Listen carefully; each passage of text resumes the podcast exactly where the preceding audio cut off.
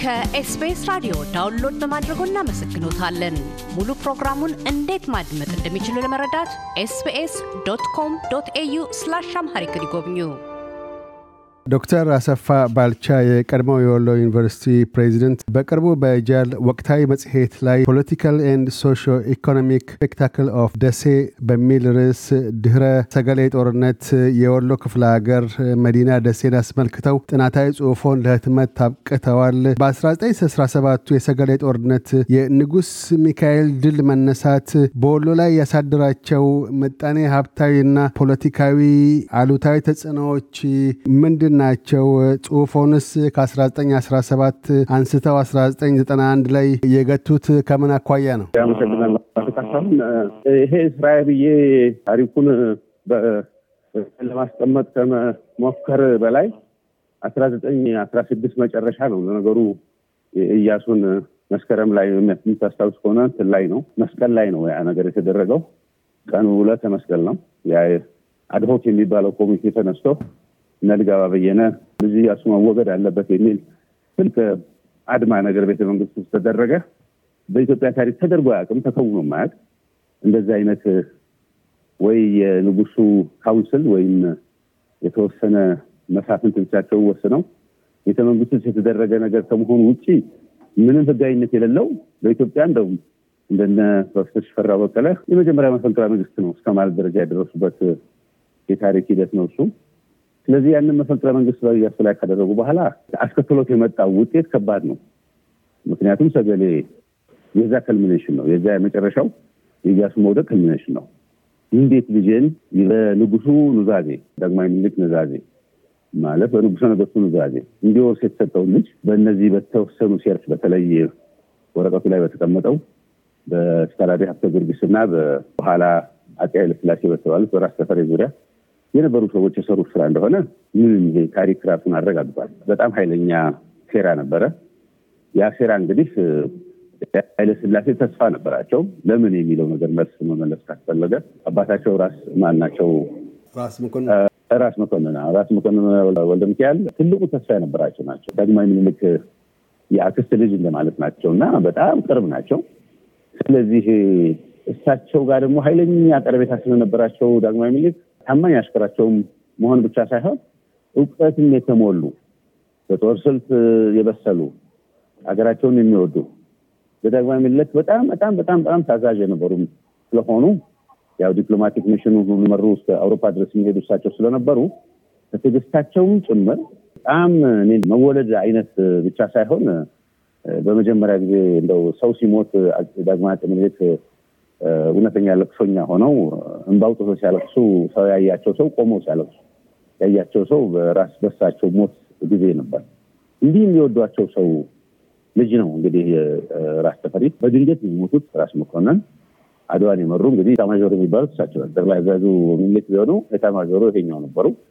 የእሳቸው ታክቲክ ነው እንግዲህ ከመጀመሪያዋ ከዚህ ከማን ነው ከሚባለው ከነበረው ጣሊያን ይዞበት ከነበረው ቦታ ከመጨረሻው አድዋ ድረስ ሲመሩና በድል የኢትዮጵያን እንትን ያጠቃለሉት። እንግዲህ ምንድነው መሰለህ ለዘውዱ ቅርበት የመኖር ጉዳይ ተስፋ የማድረግ ነገር በኃይለ ኃይለሥላሴ በኩል ነበረ። በአባታቸው ሞት የተነሳ ያ ተስፋ ተቋረጠ። ዘር ብቻ አልነበረም ማለት ነው። በዚህ የተነሳ ነው ኢያሱ ጋር ብዙ ሰው በሌላ በሌላ በግላዊ ምክንያት ያደርገዋል። አይደለም። ዋናውና ትልቁ ነገር ተስፋ ማግኘትና ተስፋ መቆረጥ። በኩል ተስፋ ተቆረጠ። አባቱ ቢይዙት ኖሮ ዘውዱን ቀጥታ የሚያወርሱት ለልጃቸው ስለነበር ራስ ተፈሪው በቀጥታ ያገኘው ነበረ ዘውዱን። ይህ ተሻግሮ የዳግማዊ ምኒልክን ሀሳብ አሁን በአሁን በትክክል መናገር ባይቻልም በራስ ሚካኤል ጋር በዳርዋት በሸዋረገድ በኩል የመጣውን ልጅ ኢያሱን ለመስጠት ሲወስኑ እኔ እርግጠኛ ነኝ ከባድ ሀሳብ ውስጥ ገብተው የኢያሱን ማንነትና ምንነት በደንብ ተረድተው በአደራ ሰጥተው ራስ ተሰማን በሞግዚትነት አስቀምጠው አስምለው ጥቁር ውሻ ውለድ ብለው የተማለበት ነገር ጥሰው እሱን ለመጣል መነሳታቸው እንግዲህ ከባድ የታሪክ ሳቤ ነው። ያ ከሆነ በኋላ ሰገሌ ላይ ንጉሥ ሚካኤል የመጨረሻ ሙከራ አደረጉ። በቃ አለቀ። ንጉሥ ሚካኤል በተፈጥሯቸው ችኩል ናቸው ከመባል በስተቀር ጀግንነት የሚያክላቸው የለም።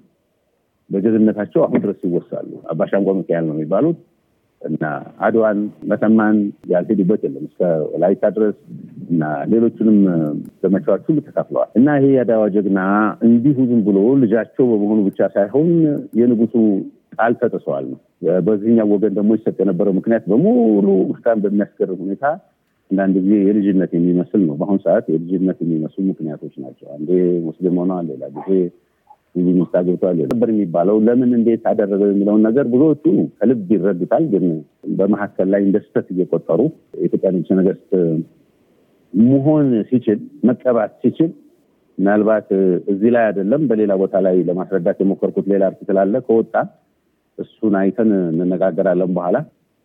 እኔ እንደሚመስለኝ የኢያሱ ንጉሠ ነገሥት ሆኖ መቀባት አለመፈለጉ የሚቀባው በኦርቶዶክስ ክርስቲያንነት ነው። ቀቢዎቹም የኦርቶዶክስ ጳጳሳት ናቸው የሚሆኑት ቤተክርስቲያኗ ስለምትሆን፣ ይሄ ማለት እኔ የኢትዮጵያ ኦርቶዶክስ ቤተክርስቲያን ተከታዮችን በቅንነት በንጉስነት እና በታማኝነት ላገለግላቸው ነው የሚል እንደምታ ያለው ነው።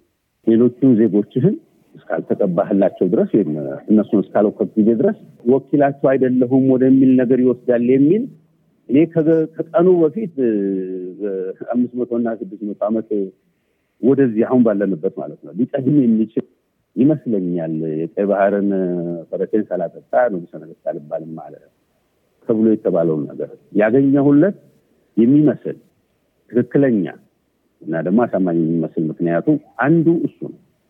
እኔ የሁሉም ንጉሠ ነገሥት ነኝ። ለሙስሊሞችም ንጉሠ ነገሥት ነኝ። ክርስቲያኖችም ንጉሠ ነገሥት ነኝ። ሃይማኖት የለሾችም ንጉሠ ነገሥት ነኝ።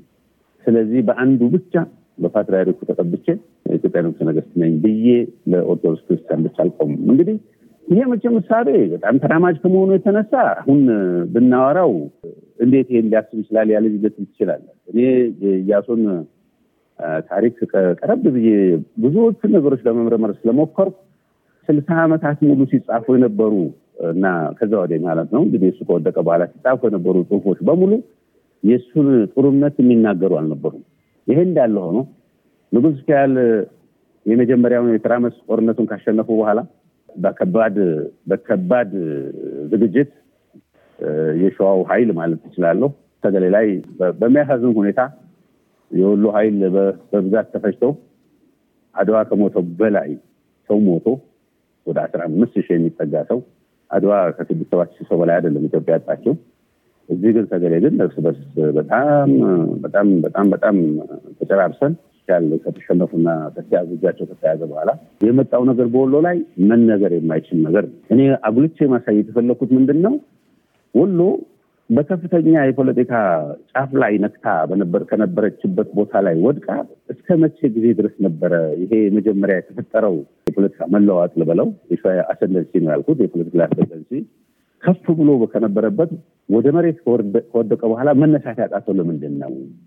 ለምን ተነስታ እንደ ሌሎች እኩዮቿ ለምሳሌ ደሴ የአዲስ አበባ እኩያ ናት በእድሜ ብትበልጥ እንጂ አታንስም።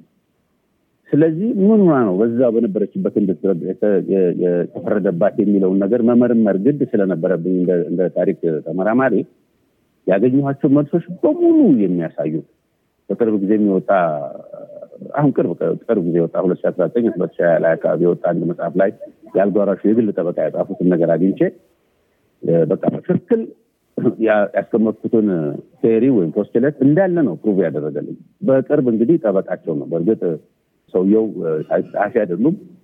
ለማንኛውም ግን እስከ አስራ ዘጠኝ ዘጠና አንድ በቀጠለ ማለት ነው። ይሄ የጅማሮ አስራ ዘጠኝ አስራ ሰባት ያልኩት ከአስራ ስድስት በኋላ እንግዲህ ያው ከሰገሌው ከጦርነቱ በኋላ መስከረም ስለነበረ እና እንትን ስለነበረ በሚቀጥሉት አመታት ማለት ትችላለሁ የሰገሌ ሸሽቶ የመጣው ሰው ወደ ወሎ ገብቶ ብዙ መከራ ሳልፎ ተርፎ ወደ ቤቱ ገብቷል። ከዛ በኋላ ግን የተፈጠረውን አስተዳደር መናገር በማንችለው ሁኔታ በጣም ሀርሽ ስለነበረ ያንን ካልተረዳን መሰረቱን እንዴት ልናንቅ እንችላለን? ደሴ ለምን እንዲሆነች ለሴ ይሄን ለምን አላገኘችም የመሳሰሉትን የሚለው ከዛ በኋላ ግን ለደሴ ቫይብራንሲ ማለት እችላለሁ፣ ለደሴ ትልቅነት፣ ለደሴ አሪፍ የሆነ የንግድ ከተማ የመሆን ጉዳይ የመሰዓቶች ከጂኦ ፖለቲካውም ከጂኦግራፊዋም ከሰዎቿ ብርታትና ኃይለኝነት ጋር እያይዤ ታሪኳን እንደገና reconstruct ለማድረግ የሞከርኩበት ስለሆነ ነው ማለት እችላለሁ። እዚሁ በጽሁፎ ላይ የተለያዩ ዘመናትን አስቀምጠዋል። የነገስታቱን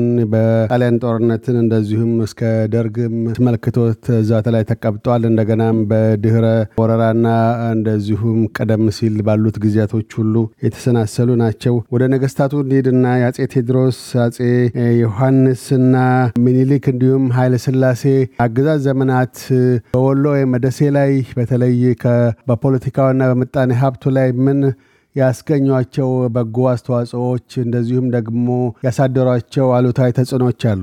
ከንጉስ ሚካኤል አስተዳደር ሁሉንም የሚነካ ምናልባት የአፄ ቴዎድሮስን ዘመን የሚነካ ነው ብሎ መናገር በድፍረት ባይቻልም የአፄ ዮሐንስ ጋር ሚኒሊክ ጋር በደንብ አድርገው ሰውየው ኃይለኛ የፖለቲካ እንትን ነበራቸው። opportunism ልትለው ትችላለህ፣ ወይም ደግሞ ከጊዜው ጋር አብሮ መሄድ ሊባል ይችላል በዘመኑ አነጋገር። ከሁለቱም ጋር ጥሩ ስምምነት የፈጠሩ ወዳጅነታቸውን እያጠናከሩ የሄዱ ሰው ነበሩ። አንዳንድ ጊዜ ግዛታቸውን ማጣትም ደረጃ ላይ የደረሱበትን ጊዜ ነበር። ሌላ ጊዜ ደግሞ እንደገና ግዛታቸውን ደግሞ ሙሉ ግዛታቸውን ደግሞ ወሎን እንዲያገኙ የተደረጉበት ጊዜ ነበር። ይሄ እንግዲህ በአፄ ዮሐንስና በንጉስ ምኒልክ መካከል የነበረው ግንኙነት ወሳኝ ስለነበር እሱኑ ተከትሎ የሚሄድ ስለነበረ እሳቸውን ምሪትም ከዛ ጋር የተያያዘ ነበር። ይህን ካልኩኝ አፄ ዮሐንስ በወሎ ላይ ብዙም አዲስ ነገር የሰሩት ነገር የለም። እንደውም በጣም ብዙ ሰዎች ሰፈር ያደረጉበት ዘመን ነው። የሃይማኖት ነፃነት አልነበረም። ያን የሃይማኖት ነፃነት ላለመስጠት ሲሉ ብዙ ሰዎችን ጎድተዋል። ብዙ አካል አጉድለዋል። ብዙ ሰዎች እንዲሰደዱ ምክንያት ሆነዋል። እንደውም ምናልባትም እስከ ሱዳን ድረስ የሄደው እና ሱዳን ማህዴዎች ጋር አብረው ተመልሰው መጥተው የመተማን ድል ያስገኙት ግማሹ ወሎ ስደተኛ ነው ይባላል። የሙስሊም ስደተኛ ነው፣ ሙጃሂዶች ይባላሉ። እነሱ የፈጠሩት ነው ይባላል። ስለዚህ እንደዚህ አይነት ታሪክ ጥለው አልፈዋል ወሎ ላይ። ይህንንም ሰሩ ያንንም ሰሩ የምንለው ነገር ብዙም የለም። ምናልባት እሳቸው ንጉሠ ነገስትነትና ወደ ክርስትና በተመለሱት ንጉስ ሚካኤል መካከል በተፈጠረ አዲስ ግንኙነት ንጉስ ሚካኤል ወደ ክርስትና መቀየራቸው በአካባቢው ብዙ ቤተክርስቲያኖች እንዲሰሩ ምክንያት ሆነዋል። ብዙ ደብሮች እንዲቋቋሙ ምክንያት። ከዚህ በላይ ብዙ መናገር የምንችለው ነገር ያለ አይመስለኝም።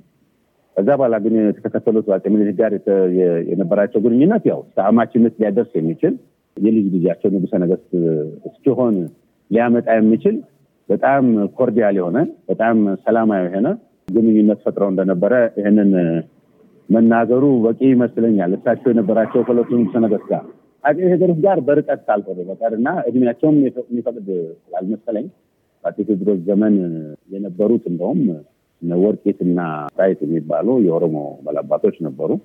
በዚህ በወረ ሃይመኖ እና በእንትን የነበሩት እነሱ ለዳግማዊ አፄ ምኒልክ እስር ማለት በእስር መቅደላ በቆዩበት ጊዜ እንዲጠፉ የመሳሰሉትን እንዲያደርጉ በጸረ ቴዎድሮስ ዘመቻነታቸው ይታወቃል። አንዱ አንዱም የመስታየት ልጅ የሚባለው አንዱ እስረኛ ስለነበር በዚ የተነሳ ቴዎድሮስ ገሎባቸዋል። አፄ ዮሐንስ በኋላ ግን ያሉትን ሁኔታዎች በደንብ የምንረዳበት ነገር አለ። እያደመጡ የነበረው የ SBS አማርኛ ፕሮግራምን ነበር። የፕሮግራሙን ቀጥታ ስርጭት ሰኞና አርብ ምሽቶች ያድምጡ። እንዲሁም ድረገጻችንን በመጎብኘት on demand እና በ SBS mobile app ማድመጥ ይችላሉ። ድረገጻችንን SBS dot com dot au Amharic ን ይጎብኙ።